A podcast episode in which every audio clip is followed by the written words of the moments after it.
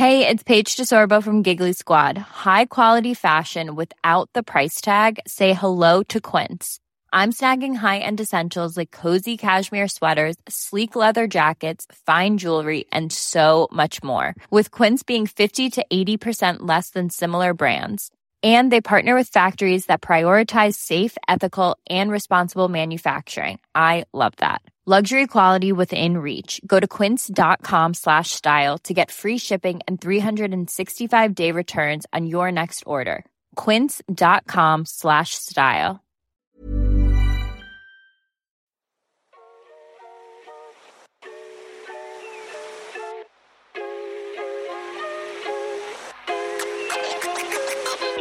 Bonjour à tous et bienvenue sur Sens Créatif, le podcast qui explore les motivations et les stratégies des artistes de l'image. Et aujourd'hui, on entame notre épisode 2 des Petites Clauderies. Et les gars, quelqu'un m'a fait la réflexion quand on a lancé l'épisode 1 des Petites Clauderies qu'on ne s'était pas présenté. Donc nous, on part du principe que les gens qui écoutent Sens Créatif nous connaissent. Mais c'est vrai que si vous commencez un épisode des Petites Clauderies sans connaître le contexte et tout, vous savez peut-être pas c'est qui ces trois oiseaux qui discutent. Donc pour ma part, c'est Jérémy Klaïs. Pour ma part, c'est Laurent Bazar. Alors moi, je suis illustrateur, pixel artiste, wannabe, producteur de musique et puis plein d'autres choses, voilà, entre autres. Et toi, tu fais quoi, Jérémy, dans la vie ? Moi, bah pas grand-chose. Ok, suivant. Voilà. Claude, alors, non, moi, podcasteur, illustrateur, formateur, et depuis peu, j'aime bien faire un peu de la modération aussi. Donc, dans des collèges ? Dans des collèges et des lycées, exactement. Non, des tables rondes pour discuter, créativité, de podcast, tout ça. C'est vraiment un truc qui me fait de plus en plus kiffer. J'aime parler, voilà, j'aime parler. Bon. Et toi, Claude ? Bah moi, Claude, illustrateur, mais pas que. Je fais du sport, je suis papa, je fais plein de choses, quoi. Voilà. C'est vrai, c'est important de le préciser, ouais. Ça. Nous ne sommes pas que notre profession, exactement. Les gars. D'ailleurs, j'aime pas dire je suis. J'aime pas dire ça. Je préférerais dire j'exerce la profession de, mais c'est un peu chiant à dire. C'est compliqué, mais tu vois, je trouve que quand tu dis je suis, tu t'identifies. Tu vois, quand tu dis je suis homme, je suis blanc, je suis illustrateur, tu t'identifies et du coup tu te fermes. Pour moi après tu t'identifies, c'est une forme d'essentialisation, pour un terme un peu barbare, mais c'est-à-dire que tu te représentes en tant qu'illustrateur et du coup bah tout ce qui fait que t'es pas illustrateur, bah tu te représentes plus, tu te représentes pas. Je trouve ça hyper intéressant. Je me suis déjà fait cette réflexion, mais je trouve toujours que ça fait un petit peu prétentieux de. Et toi, t'es qui, tu fais quoi ? Genre, je suis un homme, je suis un être humain. Enfin, tu vois, c'est genre, oh là là, le gars il fait tout de suite son intéressant, tu sais. Non, mais c'est chiant. Mais c'est vrai, quoi. En même temps, mais je pense comme toi, Claude. Je trouve que s'identifier comme ça à sa profession ou à son activité, c'est parfois un peu réducteur, mais on nous met dans des petites cases comme ça. En même temps, il faut bien briser la glace, les gars. Voilà. Vraiment, faut mettre les pieds dans le plat, faut aussi assumer un petit peu qui on est. Voilà. Oui, voilà. Exactement. Non, mais c'était juste pour te rendre intéressant. Voilà, c'est ça, c'est pour faire un peu pour lancer le niveau, quoi. Putain, je sens que je vais être dans la contradiction. c'est bien. Donc, nous sommes trois oiseaux qui aimons discuter illustration, créativité et tout. Et, ça, c'est le deuxième épisode des Clauderies, un nouveau format, donc, on lance avec Claude, un très cher ami et illustrateur qui nous fait bosse, vraiment l'honneur, voilà, de nous rejoindre dans cette aventure. C'est super cool de discuter avec Claude. Et cette petite série est basée notamment sur une série d'articles, Claude, que tu écris depuis des années sur ton blog. Et aujourd'hui, on discutera d'un article que tu as écrit intitulé « Du mieux qu'on peut », n'est-ce pas ? Oui. Alors Claude, comment on fait de son mieux ? Alors bah on fait ce qu'on peut déjà, surtout. Hein. Voilà. Quand on fait ce qu'on peut, je pense qu'on fait de son mieux. Et donc ce qui m'a donné l'idée de cet article-là, c'est un peu comme toujours des réflexions par rapport à mon parcours. Et moi je suis autodidacte. J'ai commencé en tant qu'illustrateur à 30 ans. Donc j'en avais déjà parlé lors du précédent épisode. Et j'ai travaillé vraiment beaucoup pour arriver où j'en suis aujourd'hui. Et j'avais une forme de fierté quand même quelque part de me dire que tout ça c'était dû à mon travail et uniquement à mon travail. Et c'était un peu du genre... méritocratie. Voilà, la méritocratie, j'y croyais à fond. Et puis, c'est-à-dire que quand on veut, on peut. Et tout ça c'est bercé par... toute la littérature, tout le développement personnel, tous les parcours des gens qu'on met en avant, les grands sportifs, les grands écrivains, les grands. Et donc, pour moi, c'est ma réussite entre guillemets, hein, parce qu'on pourra toujours parler de ce que c'est que la réussite ou pas, mais en tout cas, le fait que je m'en sorte bien aujourd'hui, j'étais persuadé que c'était uniquement dû à la somme de travail et d'énergie que j'avais déployée. Et puis avec le temps, j'ai revu ma copie. Je pense qu'en fait, il faut bien sûr travailler beaucoup pour atteindre un objectif et puis peut-être s'en sortir. Enfin, pour atteindre une forme de succès ou je sais pas quoi. Enfin, il faut beaucoup travailler, mais qu'en fait, tout ce travail ne représente peut-être pas la totalité de. Enfin, ça suffit pas quoi. Ça suffit pas. Et en réfléchissant, avec le temps, je me suis rendu compte qu'il y avait d'autres facteurs qui sont extérieurs à soi, qui sont pas liés à l'énergie que tu déploies ni au travail que tu as fait, et qui sont des facteurs d'ordre sociaux, physiques, psychologiques. Et ça, tu peux rien y faire, quoi. Je parle par exemple de facteurs sociaux comme moi je viens d'un milieu social très défavorisé, très populaire. Donc moi, il a fallu franchir un tas d'obstacles sociaux, enfin psychologiques, pour pouvoir me dire que de faire ce métier, c'était possible. Je me suis dit que je pouvais être illustrateur à l'âge de 25 ans. Auparavant, je ne pouvais même pas imaginer que ce soit possible. Et ça, ce sont les déterminismes sociaux. Oui. À 10 ans, je savais que je serais illustrateur. Oui. Et tu n'en doutais pas, Laurent. C'était une évidence. Voilà. Donc, moi, il a fallu que je rencontre un photographe qui est devenu un ami à moi, qui m'a dit, mais si t'aimes l'illustration, si t'aimes le dessin, pourquoi t'essaierais pas d'en vivre? Et moi, je me suis dit, ah ouais, c'est possible. Ouais, je ne savais pas. Donc, ça, c'est extérieur à moi. Donc, le milieu social dont on vient va t'aider, te favoriser, Enfin, après, ça suffit pas non plus, mais ce sont des facteurs extérieurs que tu peux pas maîtriser. Voilà. Et il y a d'autres facteurs extérieurs comme la condition physique, ta santé, si tu peux pas. Pour prendre un exemple, moi, au bout de 8 heures de travail, je suis épuisé, je peux plus rien faire. Et si tu peux travailler 20 heures, moi j'ai un copain qui travaille 14 heures d'affilée. Et il peut continuer, il a un avantage sur moi. Et ça, c'est extérieur la concurrence, qu'on la veuille ou qu'on la veuille pas, elle existe. Et forcément, il y a des gens qui bossent encore plus. C'est-à-dire que si toi, t'es déjà un bourreau de travail, il y a encore un mec encore plus timbré ou une nana encore plus timbrée qui bosse encore plus. Oui. C'est la réalité. C'est la réalité. On n'est pas égaux, en fait. Et oui. T'as beau développer, énormément d'énergie et de travail, ça peut ne pas suffire. Voilà. Non, mais je trouve ça hyper intéressant, cette histoire de déterminisme social. C'est toi qui avais mis des mots dessus au détour d'une conversation sur le Discord Sens Créatif. Et encore, nous, on est des mecs blancs, pas issus de minorités, européens, enfin français, belges pour ma part. Et donc, du coup, on a déjà une avance sur d'autres et on est aussi nous conditionnés par un certain déterminisme social et moi c'est un vrai questionnement que j'ai parfois avec Sens Créatif, où je me dis parce que moi un peu comme toi Claude, et je pense quand on s'est connus j'étais aussi là-dedans et je pense que j'ai toujours un petit peu ce fuel là en moi, mais ce côté un peu quand on veut on peut, ce côté un peu le mythe du self-made man. J'ai une culture très anglophone, allez on y va, on sort les doigts et tout. Et je pense que au fur et à mesure du temps je me suis quand même rendu compte, notamment avec les interviews de Sens Créatif, que non, on n'est pas égaux en fait, que je me rends compte que les personnes moi j'ai aussi d'un milieu classe moyenne, très moyenne, et je vois bien que les rockstars du milieu qui plient le game, c'est des gens qui travaillent très dur et qui sont doués, ça n'enlève en rien. Mais tu te rends quand même compte qu'il y a des personnes qui viennent de milieux plus favorisés ou qui viennent de milieux plus cultivés et qui du coup ont eu une avance. et qui ont fait les meilleures écoles et qui c'est je me rends compte que pour les, ceux qui sont vraiment un peu entre guillemets les meilleurs, vous me corrigez si je me trompe ou si vous avez un avis différent évidemment, mais je me rends compte quand même qu'il y a un fil conducteur qui est favorisé, milieu aisé, meilleures écoles.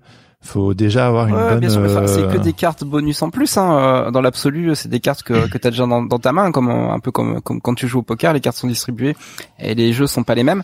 N'empêche, ça fait pas tout non plus. Ça après, fait pas tout, non, c'est clair. Après, peut-être qu'avoir un peu d'argent et avoir des connaissances, forcément, ça aide pour mieux démarrer, c'est évident. Ce sont des tremplins. Alors là, on aborde. Là, Jérémy, tu parles des aspects techniques, on va dire conditions sociales, l'argent, l'environnement familial et tout ça, mais je pense que le principal obstacle, c'est un obstacle psychologique qui fait que toi-même, venant de ce milieu, tu envisages même pas la possibilité d'atteindre. C'est de l'auto-sabotage. Voilà. Ouais, c'est de l'auto-sabotage, mais c'est soit par méconnaissance, oui, bien sûr, soit par, tu vois, par exemple, moi j'ai remarqué que sur Instagram, tu prends sur les comptes des gens que je suis dans des collègues illustratrices, illustrateurs, et tu vois tout de suite au niveau du profil les gens qui se sentent portés ou pas, quoi, tu vois.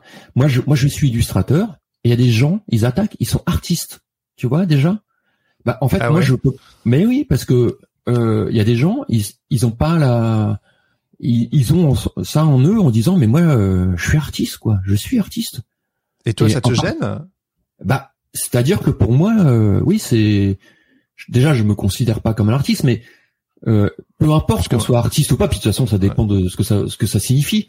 Ouais. Mais déjà d'entrée, il y a des gens qui vont dire moi je vais en haut quoi, je suis en haut, et il y en a d'autres qui vont dire bah non mais moi je suis, c'est pas possible, c'est pas moi, tu vois ce que je veux dire.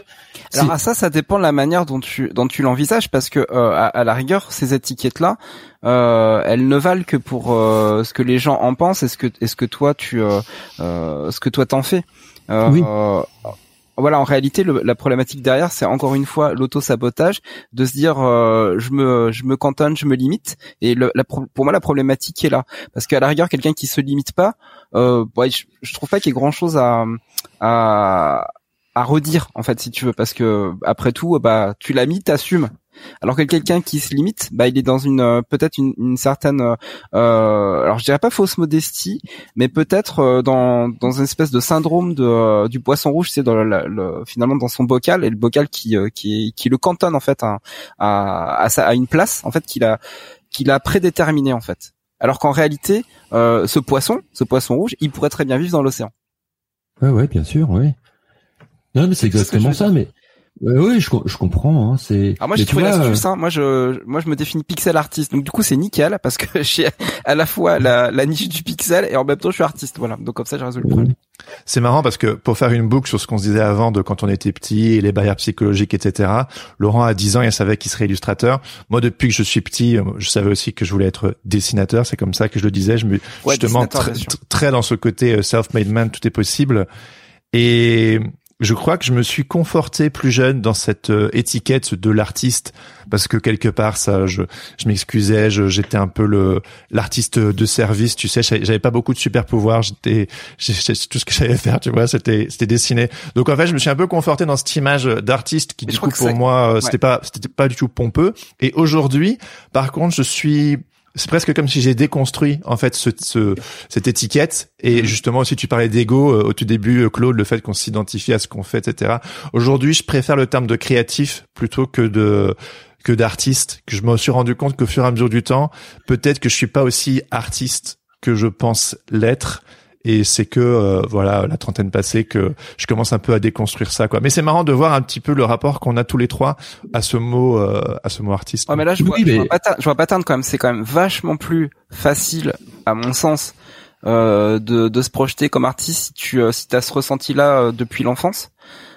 C'est pour toi, c'est une évidence, parce qu'en réalité, t'es placé dans cette case-là très très vite. Bon, je pense que c'était pareil pour toi, Jérémy. J'étais le meilleur de ma classe en dessin, quoi. Point barre. Ouais. Et, puis même du collège, tu vois. Donc quelque part, il y a même pas, il y a pas photo, quoi. C'est t'es identifié comme ça directement. Après, c'est sûr que quand tu commences à rentrer dans la logique des études supérieures, et puis après de la professionnalisation, bah forcément, ce level de popularité, il se tasse vachement, et tu apprends finalement à t'identifier autrement, puis aussi à affiner. Mais c'est peut-être aussi pour ça que moi, j'ai pas vraiment de problème avec les étiquettes. Par contre, je comprends complètement ce que tu dis, Claude. J'ai plein de potes, pour eux c'est pareil, ils se sentent plus comme des artisans que comme des artistes. Oui. Ah, c'est ça. Et c'est important pour eux. Mais les illustrateurs, c'est souvent ça, hein. C'est pas dévalorisant, au contraire, c'est parce que, voilà, c'est noble. Le craft, la noblesse du craft est tellement importante que finalement, le mot artisan est un terme noble, tu vois, c'est même pas un terme. Mais le problème, c'est même pas le terme artiste. Le problème, c'est que le sens que moi, je lui donne, tu vois. C'est-à-dire que pour moi, artiste, c'était le peintre, c'est Van Gogh dans le musée, tu vois. C'est comme écrivain.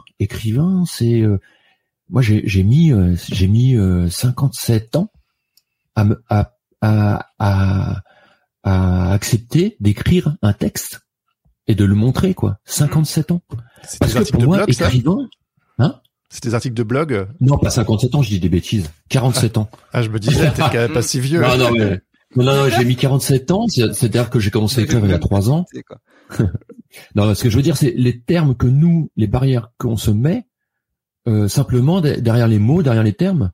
Je prends 2 exemples. Tu prends des gens qui ont un certain succès dans l'illustration, dans le monde artistique, le graphisme et tout ça. Tu prends Jean-Julien et tu prends Paul Cox. C'est des gens qui ont grandi dans des milieux où l'art, la culture était présente, mais ils se posent même pas la question du mot artiste, quoi. Ils le sont, point. Et pour eux, c'est même pas un problème, c'est même pas un truc intouchable et tout. Je suis en train de lire en ce moment l'interview de Paul Cox. Ouais. Lui, à 20 ans, ou je sais pas quel âge, enfin, il voulait faire peintre, et puis c'est tout, quoi. Ouais. Là, tu m'aurais dit à 20 ans de devenir peintre, mais pour moi, c'était même pas... c'est quelque chose d'envisageable. Oui, et voilà. Aussi parce qu'en fait on veut bouffer. En fait, on se dit il y a la question de la rémunération de peintre, non, c'est je vais faire ça en hobby, quoi. Tu l'as dit au début, Claude, dans ton cas, personne t'a dit voilà, c'est une solution pour toi, elle existait même pas. C'est-à-dire que même dans l'univers, en fait, il y a pas de place en fait pour toi pour aller vers ça. Voilà. Et tout ça, c'est en dehors des talents propres à chacun, hein, et de la somme de travail que ça représente, parce que Jean-Julien, Paul Cox, ils ont un énorme talent. Ils ont aussi sans doute beaucoup travaillé, donc tu vois, mais à somme de travail égale,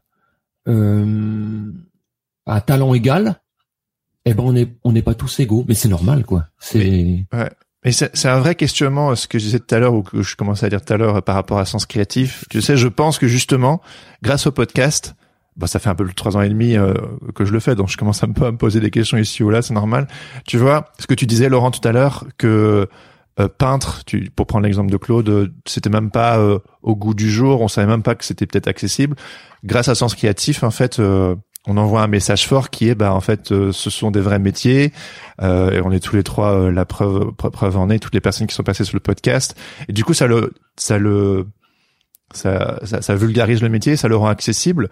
Mais je dois bien m'avouer, ce que je disais tout à l'heure, qu'au fur et à mesure du temps, comme tu dis, Claude, on n'est pas tous égaux. Et du coup, par moment, j'ai presque un conflit intérieur en mode, est-ce que c'est la poudre de perlimpinpin? Est-ce que je suis en train de, non, mais tu vois, c'est genre, donner quelque part tu sais, il y a ce côté très enthousiaste sur Sens Créatif. Allez, on y va, on se serre les coudes, et puis, un peu quand on veut, on peut.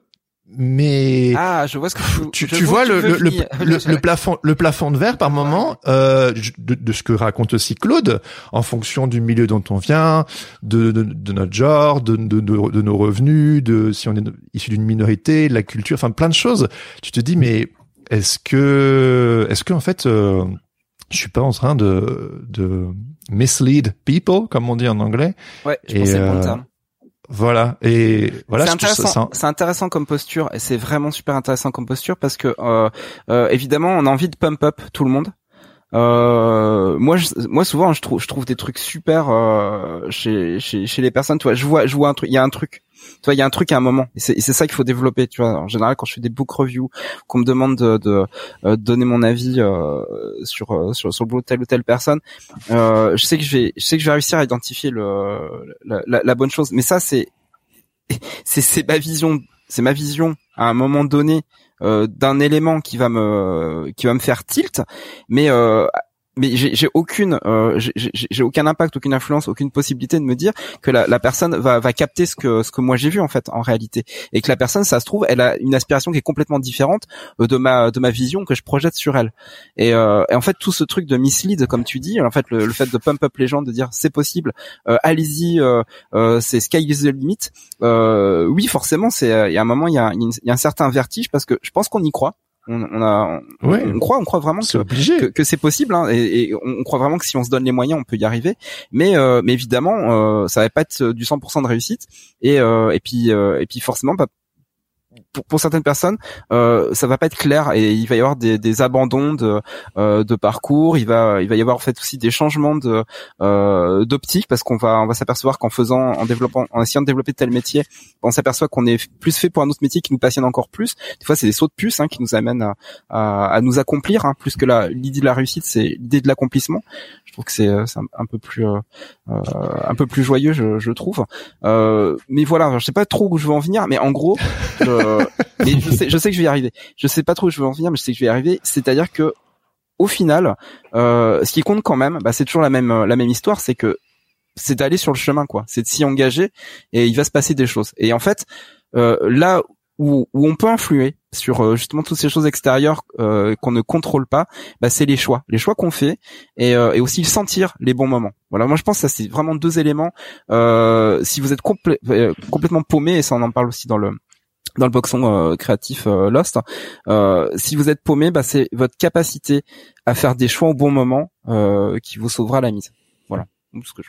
Ouais, mais c'est intéressant ce que tu dis, et moi quand j'écris mes articles, je me pose tout le temps la question, et c'est presque une dichotomie, c'est-à-dire à quel moment j'envoie pas du rêve aux gens en disant ouais, tu peux y arriver, si tu fais ça tu vas y arriver, et à quel moment je dis la vérité et je dis bah oui, mais on fait ce qu'on peut, et puis tu vois, c'est assez délicat. Oui. C'est un peu le problème que j'ai avec tout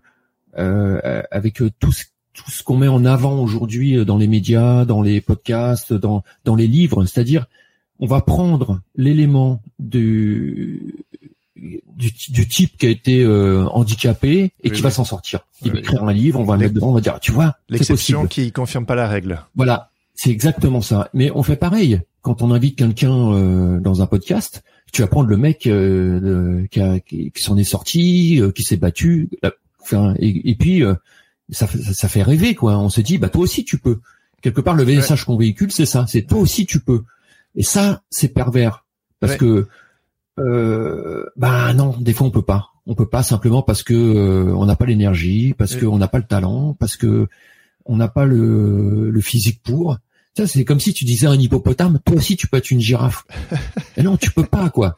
Mais tu peux pas, c'est... Bah alors après, je suis complètement d'accord avec ce que tu dis, Claude, mais à un moment, faut que l'hippopotame aussi, il arrête d'être naïf, et qu'il se rende compte aussi de qui il est, quoi, et qu'il aille vers des trucs qu'un hippopotame peut accomplir, et qu'il arrête de vouloir faire ce que fait la girafe, c'est-à-dire qu'il ira pas chercher des feuilles en haut de... Tu parles de croire en soi, en fait. Voilà, mais peut-être qu'il y a peut-être un hippopotame qui va y arriver, je sais pas, il va peut-être pousser des tas de feuilles, et il va arriver à atteindre le haut de l'arbre. Voilà, c'est ça. Mais il faut juste être conscient de nos limites et de nos possibilités, et que tout n'est pas intrinsèquement lié à nous-mêmes, quoi. Tout n'est pas parce que ça génère la culpabilité, quoi, quand même, parce que on dit toi tu peux, t'as les bouquins, t'as les podcasts, t'as des tas de mecs t'as des coachs, t'as tous ces gens là qui te disent tu peux en faisant ça, en appliquant telle recette. Mais si tu y arrives pas, tu te dis mais je suis nul ou quoi, j'ai toutes les recettes, Et deux, bah, il y a une énorme culpabilité, quoi, parce que tu te dis, je comprends pas. Alors, voilà, donc c'est assez difficile à trouver une forme d'équilibre entre tout ça. C'est une société marche ou crève, hein, et c'est vrai que et puis l'impression aussi que le temps il part, qu'on le. Voilà, mais c'est intéressant parce que tu vois quand tu veux tu peux. J'entends bien du coup un peu l'injonction qui peut devenir problématique, mais c'est marrant parce que moi dans mon parcours j'ai dû faire un shift dans mon esprit de tu dois à tu peux. Et en réalité, tu peux est devenu libérateur. Là où avant, comme disait Laurent, tu marches ou crèves. Donc, j'étais vraiment dans une dualité dans tu dois. En fait, ça doit marcher. Là où tu dois faire ça pour que ça marche, je ne sais quoi. Qu'aujourd'hui, je change le tu dois par tu peux. Et du coup, je suis plus dans une injonction. Je suis dans une volonté dans j'aimerais. Et puis, si ça marche pas, tu te dis toujours il y a une autre solution. Pivoter, en fait, tu corriges. Savoir pivoter, ouais, c'est. Mais c'est marrant comment l'une chose amène à l'autre et qu'en fait chaque chose, comme le tu dois qui pouvait être une prison pour moi, passe à tu peux et qui était pour moi une forme de libération, alors qu'en fait ça peut devenir une nouvelle cage, comme tu disais Claude. Oui. Bah c'est le tu peux si tu veux, hein, c'est le si on veut on peut. En fait la problématique elle est là, c'est sur la sur l'injonction en fait de la phrase, je trouve. Ouais, alors je suis perturbé là, il y a un répondeur quelque part. Ouais, je suis désolé, là, c'est mon téléphone, j'ai pas réussi à le couper. Bon. Ça fera. Ouais, je suis désolé, ça essaie. J'aimerais bien qu'on revienne sur cette phrase, si on veut, on peut. Ouais. Oui. Parce que en réalité, si on veut, c'est l'envie, hein, et on en a déjà pas mal parlé sur Sens Créatif. Il y a plus fort que l'envie, c'est le besoin. Et en fait, c'est pas si on veut, on peut. C'est si t'as besoin. Ça va être une évidence. Si t'as besoin, ça va être une évidence. Et si tu réponds pas à cette question du besoin. En fait, pour moi, la clé, elle est là. Pour moi, la vraie clé, elle est là parce que le besoin, c'est pas quelque chose de facile. Le besoin, c'est une évidence qui n'est pas si évidente, mais qui est intrinsèquement liée à ton feu sacré intérieur, à ton ventre. Et en fait, globalement, quand t'es allé chercher ce truc-là, y a pas grand-chose qui peut t'arrêter parce qu'en réalité, tu vas être extrêmement souple, extrêmement adaptatif pour y arriver. Alors qu'une simple envie, bah peut-être que tu seras un peu plus rigide et que si ça marche pas, bah tu vas vite te décourager, tu vois. Voilà, il y a un peu de ça, je pense. Oui, je suis d'accord avec toi, Laurent. Ça me fait penser à une anecdote. Il y a un moment, je faisais des portes ouvertes des écoles, notamment, je m'en souviens plus, une école. Bon bref, Maximilien Vox, une école d'art graphique. Enfin, je sais plus. Et puis je rencontrais des étudiants et je voyais ceux qui avaient un potentiel en dehors du talent. Je voyais ceux qui avaient comme tu dis, ce besoin d'aller plus loin, d'explorer et ceux qui est simplement motivés par une envie, alors une envie peut-être de réussir ou je sais pas quoi, une envie parce que ça fait rêver, voilà, de ressembler. Et je voyais quand même ceux qui étaient motivés par une sorte de feu sacré. Qui doit être ce besoin. Et le finalement. Besoin, il est spécifique, il appartient qu'à toi, voilà. Alors que l'envie, elle peut appartenir à plein de gens en fait. C'est ça. Et l'envie, elle peut être motivée par des facteurs extérieurs, encore une fois, par la réussite d'un copain, par ce que tu vois sur les réseaux sociaux. Ce que tu vois sur les réseaux sociaux, t'as envie quoi. T'as envie de travailler pour tel support, t'as envie d'avoir tel succès, t'as envie d'être Jean-Julien. Et ça.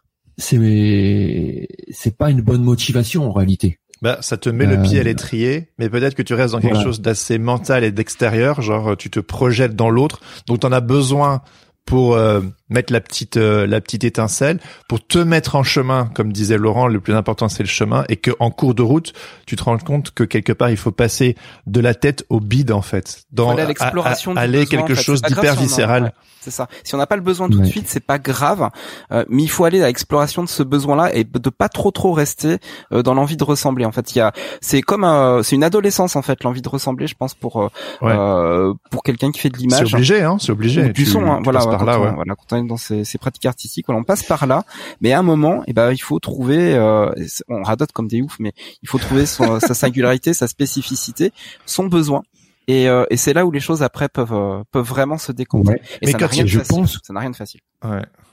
Claude, ouais. Oui, et je disais, je pense que parmi tous ces gens qui sont déjà dans le milieu ou tous ces étudiants qui arrivent, il y a un grand nombre qui ne sont pas faits pour ça, parce qu'ils n'ont pas le feu sacré. Bah oui, ils n'ont pas le feu sacré. Et tu l'as ou tu l'as pas. Moi, je me lève le matin. Si t'as du mal à te lever le matin, si tu dis qu'est-ce que je vais faire aujourd'hui, je pense que c'est raté, quoi. À quoi il ressemble? Alors, tu vas te battre. À quoi il ressemble ton feu sacré, Claude? Ah bah moi, le feu sacré, comme je te disais, c'est une forme de passion inextinguible. C'est une évidence. Je ne peux pas poser de questions.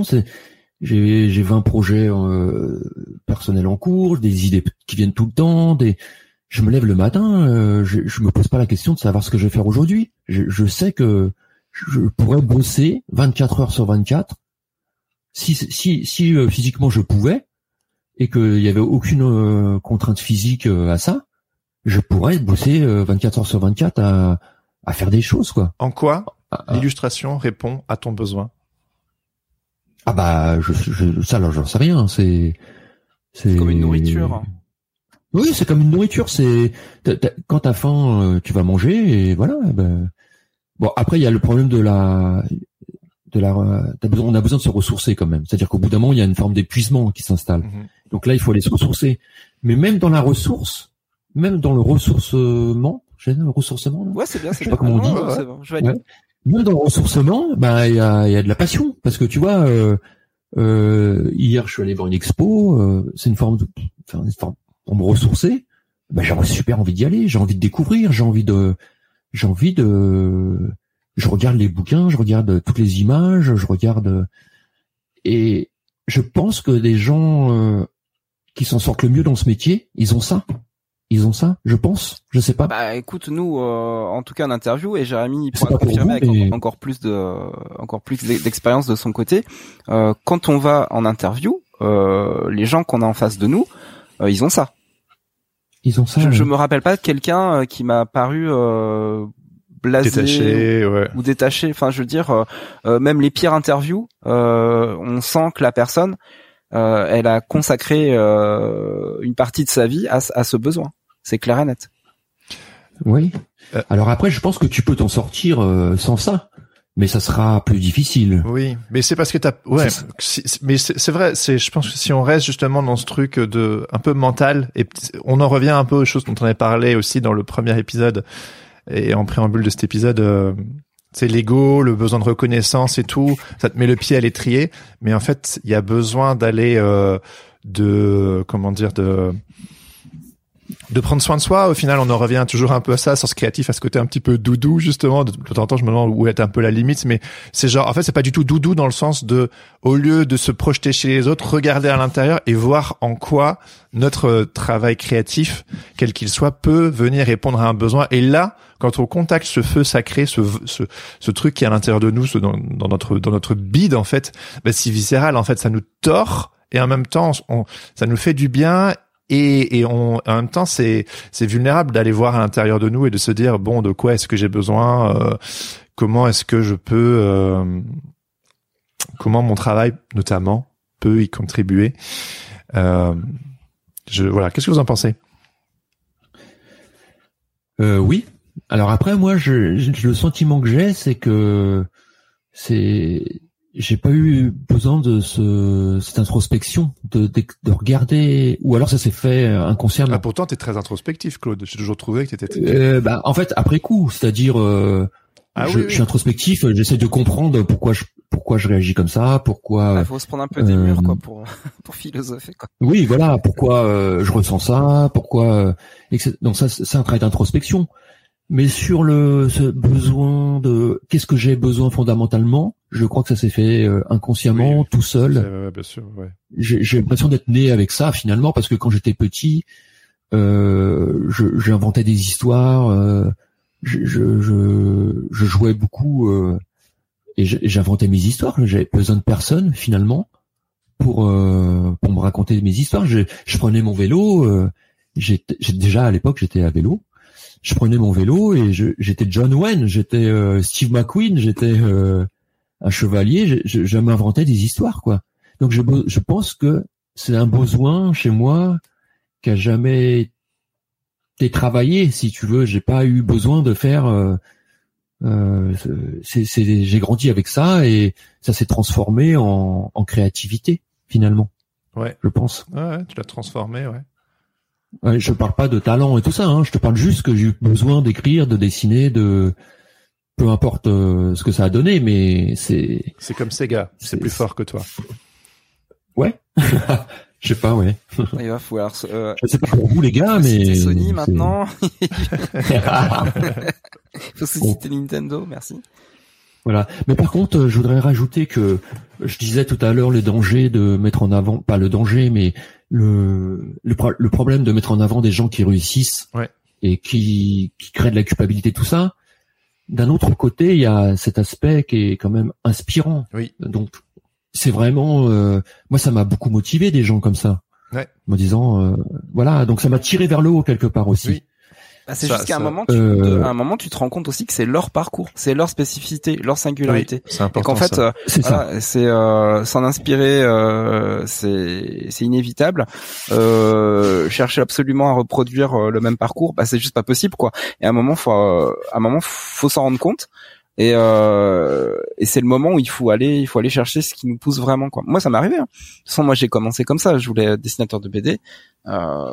Bah, c'est parce que j'avais envie de ressembler à mes qui n'a pas voulu être dessinateur de BD, hein. Voilà.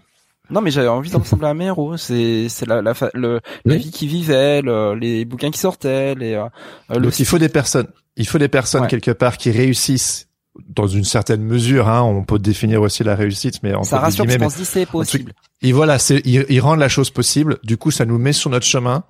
Et puis après, pourquoi on se projette, on essaie, pourquoi pas moi? C'est déjà beaucoup de se dire pourquoi pas moi. C'est genre, c'est ça. Mais ça peut déjà prendre un certain années, niveau de, ouais, ça peut prendre des années entre le pourquoi pas moi et, le moment où on arrive, on se dit, oh putain, mais en fait, c'est pas moi.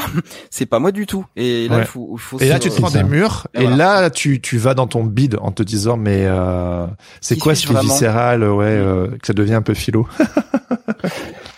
Allô?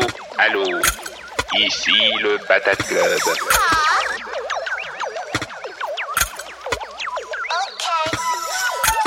Et nous interrompons quelques secondes cet épisode, car si vous êtes encore là, ça veut probablement dire que cet épisode vous plaît. Et si Sens Créatif vous plaît, vous pouvez aussi nous aider en nous soutenant financièrement sur Patreon. Cela vous donne accès au Patate Club, la communauté des artistes qui te donne grave la patate, mais aussi au Discord Sens Créatif, qui est gratuit et ouvert à tous. Mais si vous rejoignez le Patate Club, vous aurez accès à l'entièreté de cet outil qu'on a imaginé pour permettre aux créateurs et créatrices d'échanger quotidiennement sur leurs pratiques, leurs explorations, leurs ressentis et de mutualiser leurs expériences. Rejoindre le Patate Club, c'est aussi accès aux rencontres régionales, aux ateliers en ligne, aux projets collaboratifs, aux épisodes bonus, aux portfolio reviews, bref, à tout un écosystème créatif pour vous accompagner dans votre vie d'artiste. Et si vous hésitez, vous pouvez aussi tout simplement nous soutenir financièrement parce que vous aimez ce podcast et que vous aimeriez nous aider à le produire. Ça se passe sur patreon.com/senscreatifpodcast ou sur patateclub.com. D'avance, on vous dit un grand merci. Allez, retour à l'épisode. Mais j'ai eu le même parcours que toi, Laurent. C'est-à-dire que moi, quand j'ai commencé à vouloir être illustrateur, j'ai voulu d'abord être dessinateur de bande dessinée. Tu t'es même créé un alter ego. Voilà, c'est ça. Dans mon rêve, je voulais faire de la bande dessinée parce que c'était mon rêve. C'était mon rêve. Et tu l'as fait. Donc, et c'est la BD qui t'a amené à l'illustration. C'est trop drôle. Voilà, c'est ça. Et au bout de quelques années, j'ai fait 2-3 bouquins et je me suis dit, mais non, en fait, c'est ton rêve. C'est pas ça. Enfin, j'étais pas bien là-dedans et j'ai basculé vers l'illustration. Et c'était moins laborieux. Je trouve intéressant aussi avec la thématique du mieux qu'on peut, dans le sens où ça te coûtait moins de faire de l'illustration. Tu le faisais pour financer tes projets de BD. Et en fait, tu t'es rendu compte que t'étais meilleur, que c'était moins compliqué, que les gens étaient plus réceptifs. Et que c'était plus rémunérateur. Et donc tu t'es dit, mais en fait, qu'est-ce que je me prends la tête à essayer de concrétiser ce rêve, entre guillemets, d'enfance, de faire de la BD, où tu t'étais tellement associé, ton identité, à ce rêve de faire de la BD, et tu t'as fait ce pas de côté, et en fait, l'illustration a été beaucoup plus émancipatrice pour toi. C'est intéressant. Ah voilà, mais en dehors de tous les aspects matériels, hein, c'est-à-dire même en dehors de l'argent, en dehors de... Je m'éclatais plus à faire de l'illustration. Donc là, je rejoins Laurent en disant que bah finalement, c'est le chemin qui compte. Oui. Et puis entre ne rien faire et être pour continuer avec l'exemple de Jean-Julien ou de Paul Cox, entre ne rien faire et être Paul Cox ou Jean-Julien, il y a un tas de possibilités, quoi. Il y a des tas de possibilités. T'es pas obligé d'être l'un ou l'autre. Tu vois, tu peux mener ta barque, évoluer, sans être frustré de pas être, parce que de toute façon, Jean-Julien, il y en a qu'un, c'est lui. Donc, il y a une autre place ailleurs pour toi, peut-être un peu moins rémunératrice, peut-être un peu moins de succès, peut-être un peu moins, mais il y a des places. Il y a de la place. Il faut juste chercher sa place, là où on est bien, quoi. Donc, voilà. Je me pose une question en vous écoutant, les gars, avec l'important, c'est le chemin. J'adhère totalement. Puis on fait du mieux qu'on peut. C'est aussi un peu quelque chose en quoi je crois. Mais je me demande, on reviendra sur la phrase là après. Je fais un petit teaser. Vas-y. Voilà. Mais est-ce que c'est pas une position de privilégié, tu sais, de dire genre c'est le chemin qui compte, que nous on peut se dire genre bah oui c'est le chemin qui compte, alors qu'il y a des personnes et je veux bien que vous me contredisiez, hein, je pose la question de manière candide et sincère, genre comme est-ce que on peut c'est pas il y a des personnes qui sont dans des urgences, dans des situations où ils se disent non mais vous êtes mignons les gars avec vos histoires de c'est le chemin qui compte et je fais de mon mieux, mais moi j'ai besoin que ça fonctionne là maintenant tout de suite en fait, et ça peut se comprendre. Qu'est-ce qui te garantit que ça va marcher maintenant tout de suite? Non, mais c'est à un moment, c'est pas contradictoire, hein. Et alors moi je voulais dire que j'allais être contradictoire, mais simplement pour dire que si c'est vraiment le chemin qui compte, parce que si on s'embarque pas sur un chemin, y a rien qui va se passer. Y a rien qui va se passer. Et un chemin, on peut y aller avec un baluchon, quoi. Y a pas nécessité d'y aller avec une maison sur le dos, quoi. À un moment, faut partir en toute modestie, avec pas grand chose, et le cœur ouvert, et être prêt à rencontrer un petit peu sa destinée, quoi. Mais si on fait pas ce pas-là, la destinée on la rencontre jamais, hein. Moi, faut être clair là-dessus. Moi, je vais pas tergiverser sur ce sujet-là, hein. Pour moi, c'est vraiment évident, quoi. Et est-ce que cette posture-là, elle est pas simple à adopter, cette posture, quand on est dans l'urgence, tu sais? Genre, ah oui, l'urgence, c'est quoi? C'est le fric? Ouais, peut-être pour certaines personnes qui nous écoutent, oui.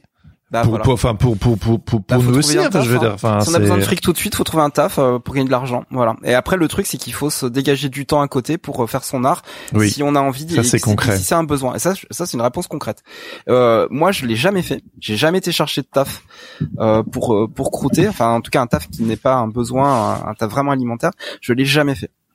Parce qu'en fait, j'ai ce truc-là en moi, qui est un petit peu inconscient et complètement kamikaze, mais c'est de me dire non, moi je ne gagne de l'argent qu'avec la partie artistique. Mais je trouve intéressant ça, parce que je trouve que c'est aussi presque une injonction générationnelle dans laquelle je me retrouve aussi, qui était faire gagner sa vie en faisant quelque chose qui nous plaît, qui nous passionne, gros guillemets. Donc il y a des conversations d'ailleurs aujourd'hui dans le milieu de l'entrepreneuriat par rapport à suivre sa passion et si c'est vraiment quelque chose de judicieux ou pas. Mais en tout cas, toujours est-il que moi je me suis construit là-dedans. Et quand on en revient à ce que disait Claude au début, c'est genre si on s'attache tellement fort à cette idée qu'il faut que je gagne ma vie avec quelque chose que j'aime, et si on n'est pas tous égaux et qu'il y a du déterminisme social et tout, ça peut rendre l'équation compliquée. Oui, bien sûr, l'équation est compliquée, mais moi je termine l'analyse, hein, de ma connerie, c'est que je vais au bout de ma connerie, c'est-à-dire que je ne laisse pas la place à une autre possibilité. Ouais. Que d'y arriver. Oui, et c'est sûr, hein, je comprends que ce discours-là peut ne pas résonner partout, mais n'empêche que moi c'est pour ça que je fais ça, quoi. C'est hors de question, et le jour où je serai obligé, je serai très malheureux de le faire. Le jour où je suis obligé d'aller faire un travail qui me plaît pas pour gagner de l'argent, je vais être très malheureux. Hors contexte mondial où il faut prendre les armes parce que c'est la guerre, ou qu'il y a des zombies qui nous attaquent, évidemment, ça c'est autre chose. Mais je parle vraiment dans une société, voilà, encore à peu près normale, hors de question, quoi. J'en chierais, mais je trouverais du taf artistique. C'est nécessaire, c'est mon besoin. Pour moi, je laisse pas la place ailleurs parce que c'est ma stratégie. Et c'est pour ça qu'à mon avis, j'y arrive. C'est parce que dans ma stratégie, je dis pas qu'il y a pas de place pour l'échec, mais en tout cas il y a pas de place pour m'éloigner de mon rêve. Voilà. C'est une sorte de carburant que je me mets et qui fait que ça marche pour moi en tout cas. Voilà, c'est une des manières que j'ai trouvées pour aller de l'avant et aller sur le chemin. Et après il y a la manière dont tu réagis sur ce chemin. Moi, j'ai pas toujours bien réagi sur mon chemin.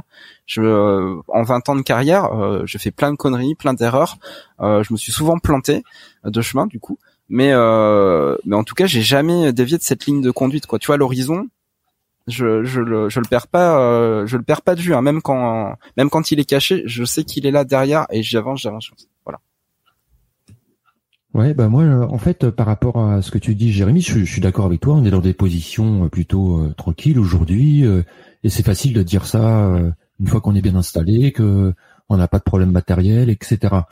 Par contre, moi, en ce qui me concerne et par rapport à l'expérience que j'ai eue, mais ça n'a pas toujours été comme ça, hein. Oui. Quand à 30 ans j'ai arrêté et que je me suis lancé dans l'illustration, j'avais un job, je suis passé à mi-temps. Avec ma femme, on a réduit de 50% de nos revenus parce qu'elle aussi changeait de boulot. Ouais. On habitait dans des HLM, on avait un enfant. Je peux te dire que, enfin, les fins de mois étaient difficiles et on a tenté le coup et on avait un peu d'argent de côté. Si tu veux, on n'a pas fait les choses. On sait pas, enfin, on a pris un risque, mais on a fait des sacrifices aussi. Et c'était pas atroce, hein, mais on a quand même eu des difficultés, on peut le dire, quoi. Et on a pris un risque, et puis on s'est dit, on verra dans 5 ans, en se disant, bah, si dans 3 ans, ça va pas, que c'est la catastrophe, bah, on trouvera des solutions, on verra. Tu vois, c'était plus de cet ordre-là, quoi. Il faut prendre des risques. Oui. Ouais. Et il faut faire des sacrifices. Et il faut faire des choix. Rien sans rien. Quand t'as 30 ans, je parle d'une autre époque, hein, parce que je comprends qu'aujourd'hui, les contextes sont différents encore, mais quand moi j'avais 30 ans, les gens, mes copains, ils achetaient des appartements, hein. Moi, j'étais dans un HLM, quoi. Tu vois? Les copains achetaient des appartements parce que eux, ça faisait 10 ans qu'ils bossaient. Ils avaient évolué dans leur carrière, etc. Moi, le choix que j'ai fait, c'est, je passe à mi-temps, je réduis de 50% mes revenus pour envisager un rêve. Tu vois, c'est gonflé quand même. Après, ça m'a pas paru difficile parce que je reviens à ce besoin que j'avais en moi de le faire. Donc ça m'a pas paru difficile. Oui, t'as choisi tes difficultés. Mais il a fallu faire des sacrifices. Ouais. Le sacrifice de pas acheter un appartement, le sacrifice de vivre en HLM, le sacrifice de pas partir en vacances, le sacrifice de travailler le soir quand je rentrais du boulot et travailler le soir pour l'illustration. Et voilà, quoi, mais c'était motivé par cette passion, ce besoin dont on parlait au début. Et aujourd'hui, bah, je peux dire que, rétrospectivement, j'ai bien fait, mais oui. Voilà, quoi. On a déjà parlé sur Sens Créatif de la différence entre quand on choisit ses difficultés, on les subit pas parce qu'on a choisi nous-mêmes notre chemin et on sait a priori que ça va pas forcément être une balade de santé constamment, ce qui fait que quand il y a des difficultés, on est plus volontaire a priori pour les aborder, là où quand on nous impose une situation contraignante, en fait on subit les difficultés. Non mais c'est important. Ouais, de dire, voilà, sûr. Bon bah j'ai choisi ce chemin. Comme tu racontes ton histoire, Claude, tu savais dans quoi tu t'embarquais et donc du coup bah c'était ton choix et donc du coup c'était peut-être c'était pas forcément plus facile. Et si je me plantais, tu savais pourquoi tu le faisais. Voilà, et puis bien sûr il y a le risque que ça ne marche pas, enfin que tu t'en sortes pas. Non, mais ça, faut l'accepter et te dire, bah, on verra. À ce moment-là, on verra. Alors, Laurent, il aura pas fait de sacrifice et il continuera dans sa voie. Ah bah moi, je sais pas ce que j'aurais fait. Peut-être que j'aurais repris un boulot, hein. Je sais pas. C'est un sacrifice parce que je suis complètement d'accord. En fait, on dit la même chose. C'est juste qu'on n'a pas on dit la même chose, hein, oui, bien sûr. En fait, moi, j'ai jamais eu besoin parce qu'en fait, dès le début, je me suis dit, bah, c'est parti pour la galère, ça va être génial, c'est exactement ce que je voulais faire. Et des années de galère, j'en ai eu, quoi. Ouais, j'ai vraiment eu des années de galère. Voilà. Mais c'est de la galère de bohémien, quoi. C'est de la galère voulue. C'est de la galère où finalement, j'ai jamais regretté. Et puis au final c'est cool parce que je finis par réussir là à obtenir ce que je voulais. J'ai peut-être mis 20 ans mais ça y est. Et c'est émouvant aussi ça. C'est émouvant quand ça marche et qu'on sait qu'on y a mis la sueur du travail, qu'on en a pchi, qu'on a pleuré pour que ça fonctionne. C'est d'autant plus beau quand on sait ce que ça nous a coûté. Bah voilà, c'est ça. Oui, bah oui. Et je pense que même les gens pour qui c'était plus simple au départ, quand on parlait des déterminismes sociaux, je pense qu'il faut qu'ils travaillaient aussi énormément. Hein. Tous les gens talentueux que tu connais, qui bossent, ils ont bossé. enfin, qui bossent maintenant. Ouais, ils ont bossé, ouais. Mais voilà, je vais la refaire. Ça tombe jamais du ciel. Tous les gens talentueux que je connais, qui ont du succès, en fait, c'est pas leur talent. C'est parce qu'en fait, c'est vraiment des fous de travail. Ils adorent ça et ils en font tout le temps et ils ont une super production en plus qui rajoute dessus le talent, hein, qu'ils ont développé et c'est ça qui fait que c'est monstrueux, quoi, après. Mais c'est ce que tu racontes, j'ai l'impression, Claude, en conclusion de ton article, que quelque part, y a pas de secret, il faut travailler, et d'avoir conscience, qu'on fait du mieux qu'on peut, qu'on n'est pas tous égaux, mais que voilà, on fait du mieux qu'on peut, et c'est déjà beaucoup. C'est déjà pas mal. Bah oui, c'est beaucoup. De cette petite phrase-là, je vais faire mon emmerdeur, comme d'habitude. Du mieux qu'on peut, ok, mais en fait, le mieux est l'ennemi du bien. Donc en fait, moi, j'avais plutôt envie de dire, on fait du bien qu'on peut. Voilà. Oh là, qu'il est chiant, là, chipoter sur les mots, c'est pas possible. Oui, parce que le mieux est déjà une injonction. Mais le pire, c'est que je suis trop d'accord avec toi. Genre, tu sais, moi, ça a été une vraie révélation, le mieux est l'ennemi du bien. J'ai toujours voulu en faire trop. Mais vas-y, développe Laurent, ta pensée. Ouais, bon, c'est surtout un jeu de mots à la base parce qu'évidemment, faire du mieux qu'on peut, c'est sûr que c'est le top de ce qu'on doit faire pour pas regretter en réalité. Mais souvent, oui, le mieux n'est pas forcément le bon angle parce que des fois, en fait, un succès, il peut se suffire à lui-même sans qu'on en rajoute 40 000 ingrédients. Et l'économie de moyens, hein, c'est ce qu'on disait. Pourquoi bosser comme des tarés alors que des fois, une bonne idée, elle peut être réalisée très simplement. Il y a aussi l'angoisse de la légitimité de se dire ma bonne idée, faut qu'elle soit compliquée pour qu'elle soit validée. Alors qu'en réalité, les meilleures idées, c'est les idées les plus simples et qui n'ont pas besoin de gros développement derrière, même s'il y a beaucoup de travail derrière une bonne idée.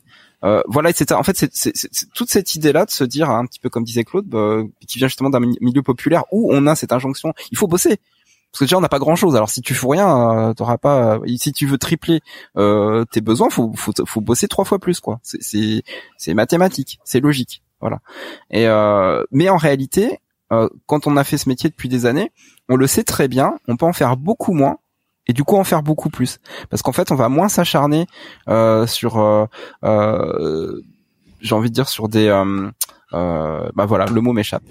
moins s'acharner sur des postes en fait de son propre travail pour en fait en faire plus derrière ça. Je prends un exemple, je veux faire une image, au lieu de la finaliser à rallonge pendant une semaine, je me fixe un cadre et mon image je vais la faire en 2 jours.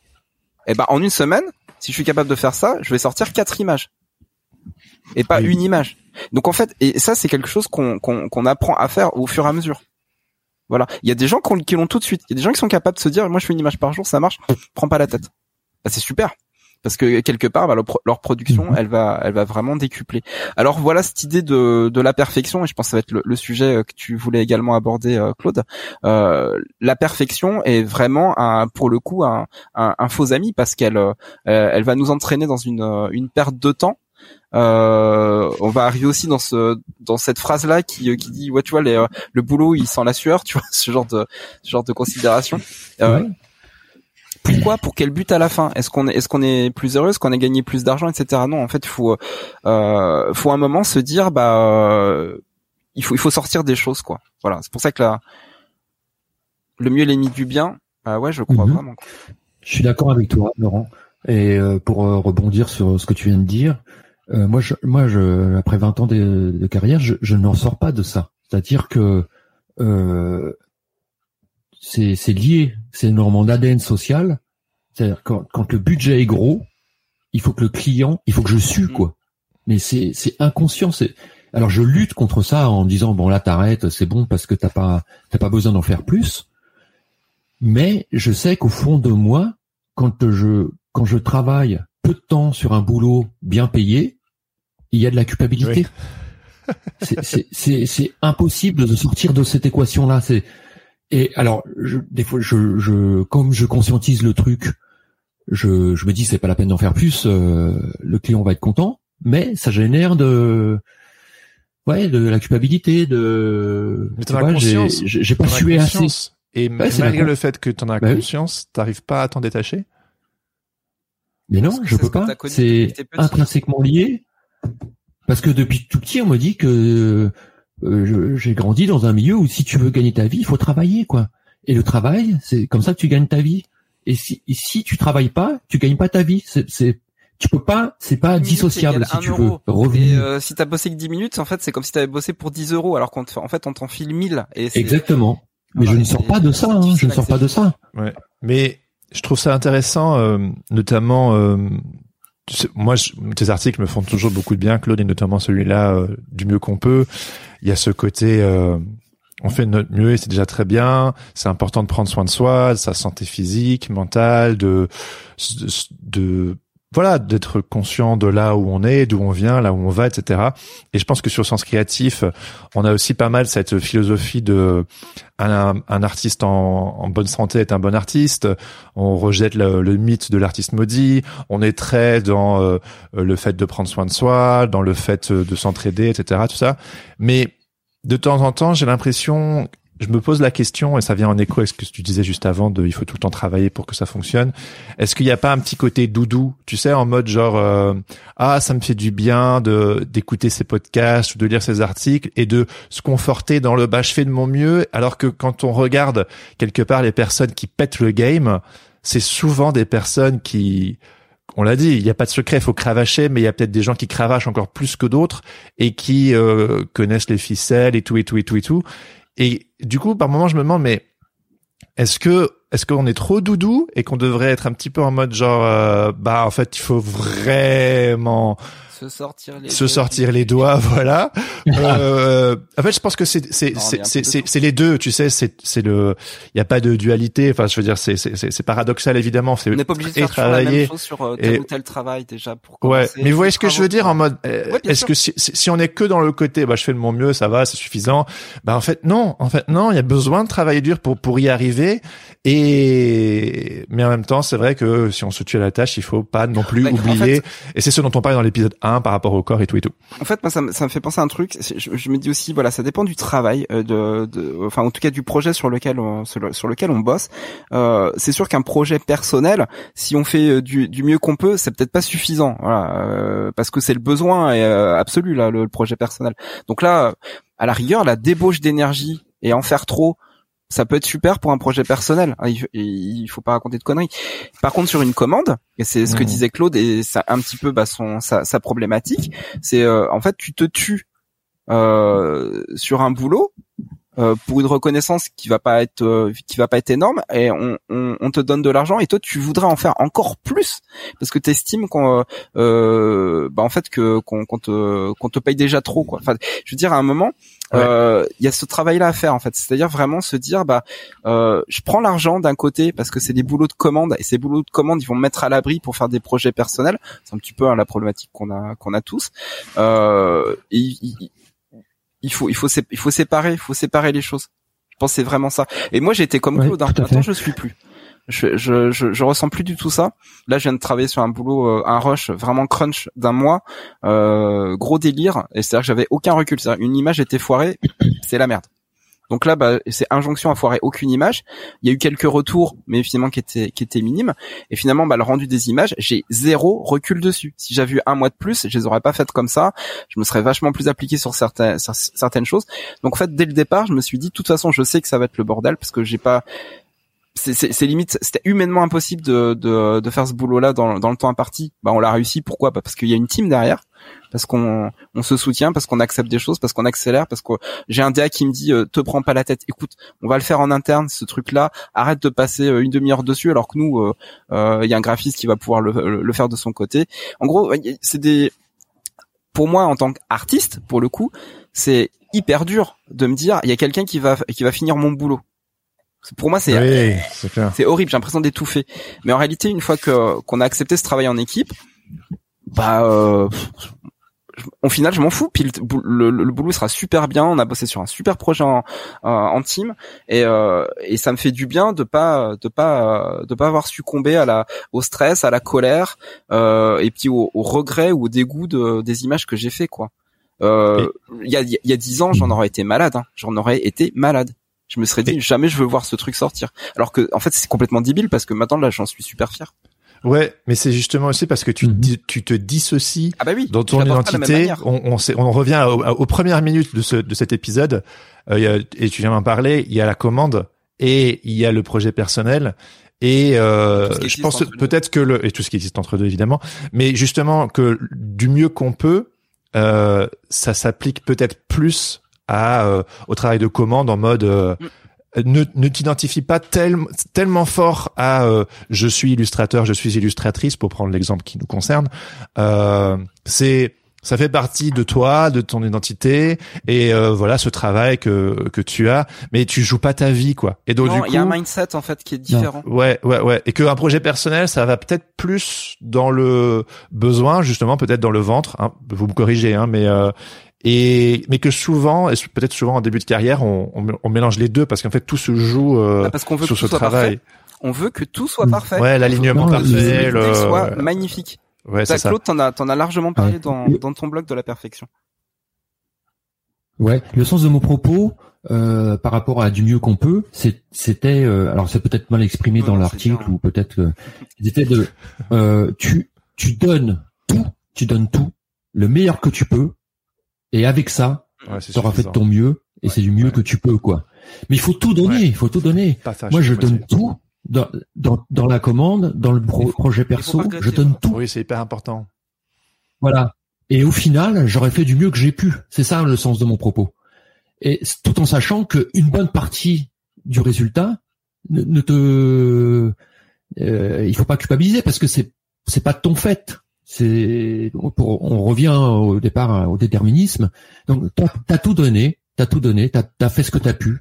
Et puis le reste, c'est pas ton problème, quoi. Une équipe de sport, qui s'est battue. Voilà. C'était la finale. Ils ont tout donné. Tout donner. Il y a peut-être la victoire ou la défaite à la fin, mais au moins ils ont mouillé le maillot, quoi. En gros, ça. C'est ça. C'est plutôt ça le sens de mon propos, c'est que il faut tout donner, quoi. Il faut travailler, il faut tout donner. Il faut pas se ménager. Enfin, faut se ménager, bien sûr, mais il faut aller chercher au plus loin que tu peux. Et puis au final, t'auras fait au mieux que tu peux. Donc voilà. Excuse-moi d'insister, mais du coup le grand ennemi de cette philosophie-là, c'est la recherche de la perfection. C'est ça. Et puis en plus alimenté par le coaching, les réseaux sociaux, les séries télé. Tiens, je te reprends un dernier exemple. C'est le summum de ça, c'est une série sur Netflix qui s'appelle Loser. Laurent. Faut absolument que vous alliez la regarder. C'est super intéressant. Mais c'est-à-dire que c'est des histoires de type dans différents milieux. Je crois que c'est plutôt dans le milieu sportif. C'est soit le milieu sportif, soit le milieu de l'aventure, mais en général c'est lié à des compétitions. Voilà, des types qui ont frôlé le total succès, tu vois. Ils ont failli être Mohamed Ali, ils ont failli être je sais pas qui. Mais il y a eu un événement dans leur parcours qui a fait qu'ils n'ont pas pu être ce qu'ils auraient souhaité être, et puis en plus c'était à portée de main pour eux. Et ces types, ils ont trouvé le moyen de rebondir pour dire que en fait cet échec-là leur a permis de devenir quelqu'un d'autre aussi bien. Par exemple, il y a un boxeur qui a raté une super carrière et finalement en perdant contre Mike Tyson ou je sais pas quoi. Et puis il y avait d'autres problèmes, et puis il a rencontré d'autres obstacles. Il est devenu le coach boxe de tout Hollywood. Donc tous les gens qui faisaient des films de boxe passaient par lui.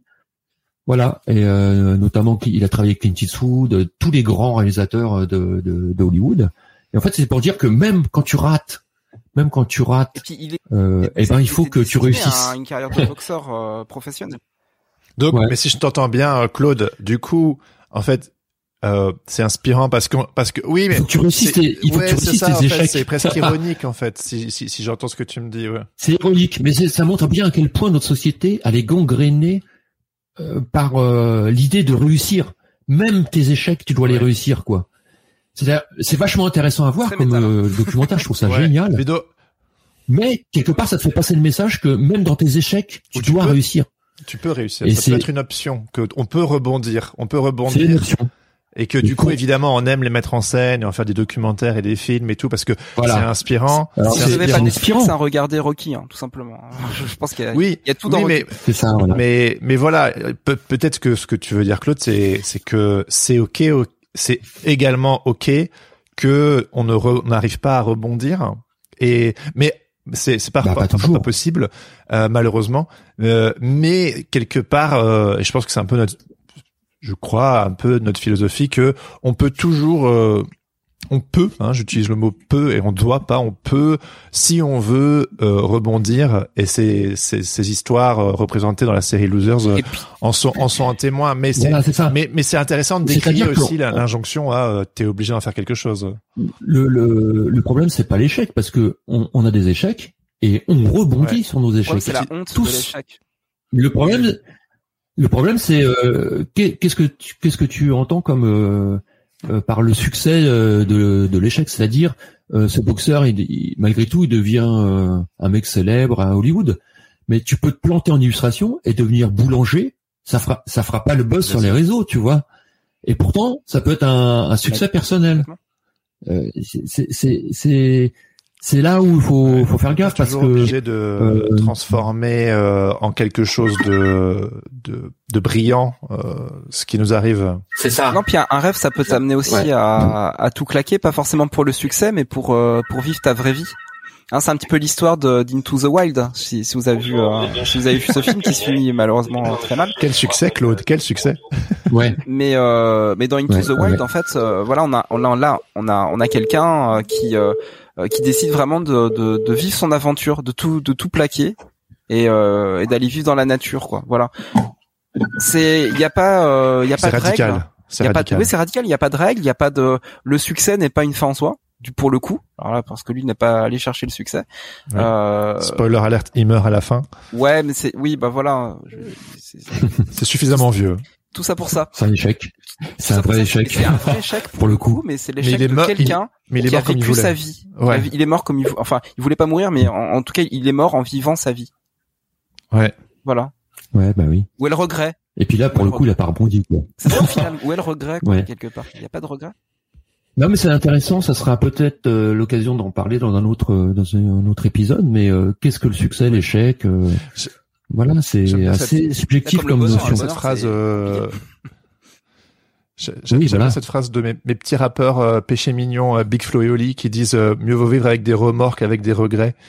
Et je trouve ça intéressant parce que c'est genre, ça veut dire que on s'est donné les moyens, on a testé, et si ça marche pas, tant pis, plutôt que des regrets de pas avoir essayé au final.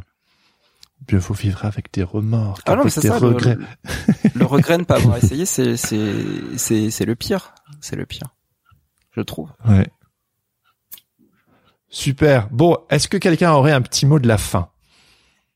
Ah, Claude, hein. Claude, le petit mot de la fin.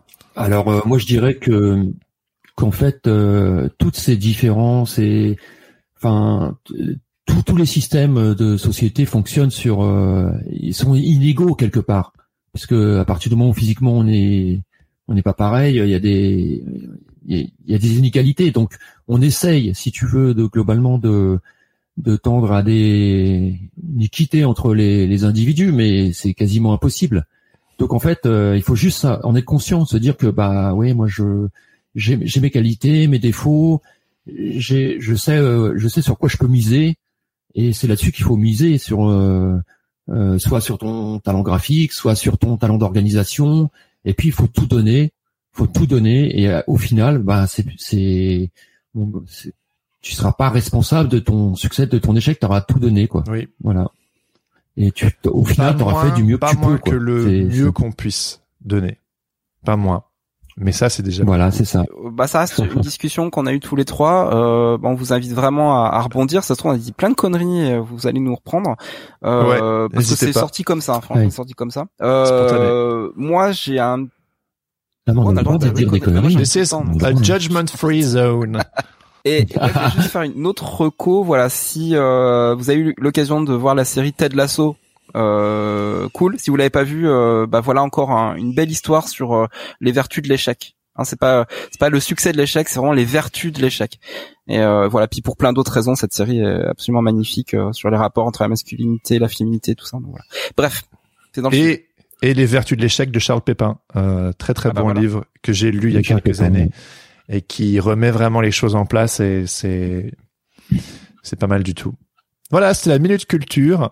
Ouais. Merci beaucoup les gars, c'était très très cool de discuter avec vous. J'ai hâte d'être au prochain épisode et du coup, on vous souhaite à tous et à toutes une très bonne journée.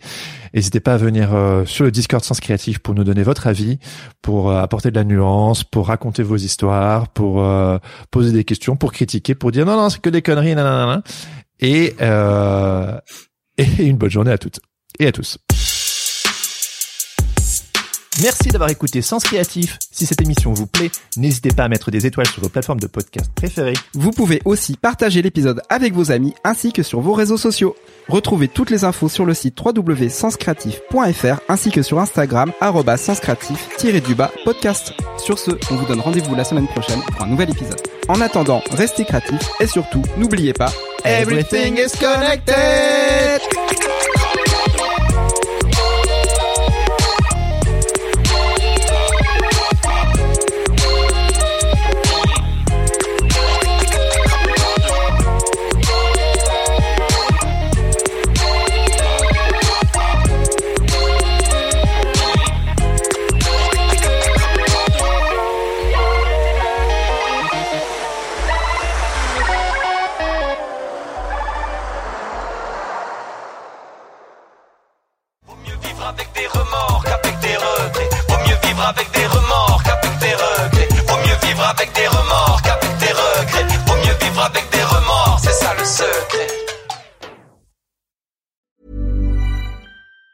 Planning for your next trip? Elevate your travel style with Quince. Quince has all the jet-setting essentials you'll want for your next getaway, like European linen, premium luggage options, buttery soft Italian leather bags, and so much more. And it's all priced at 50 to 80% less than similar brands. Plus, Quince only works with factories that use safe and ethical manufacturing practices. Pack your bags with high-quality essentials you'll be wearing for vacations to come with Quince. Go to quince.com/trip for free shipping and 365-day returns.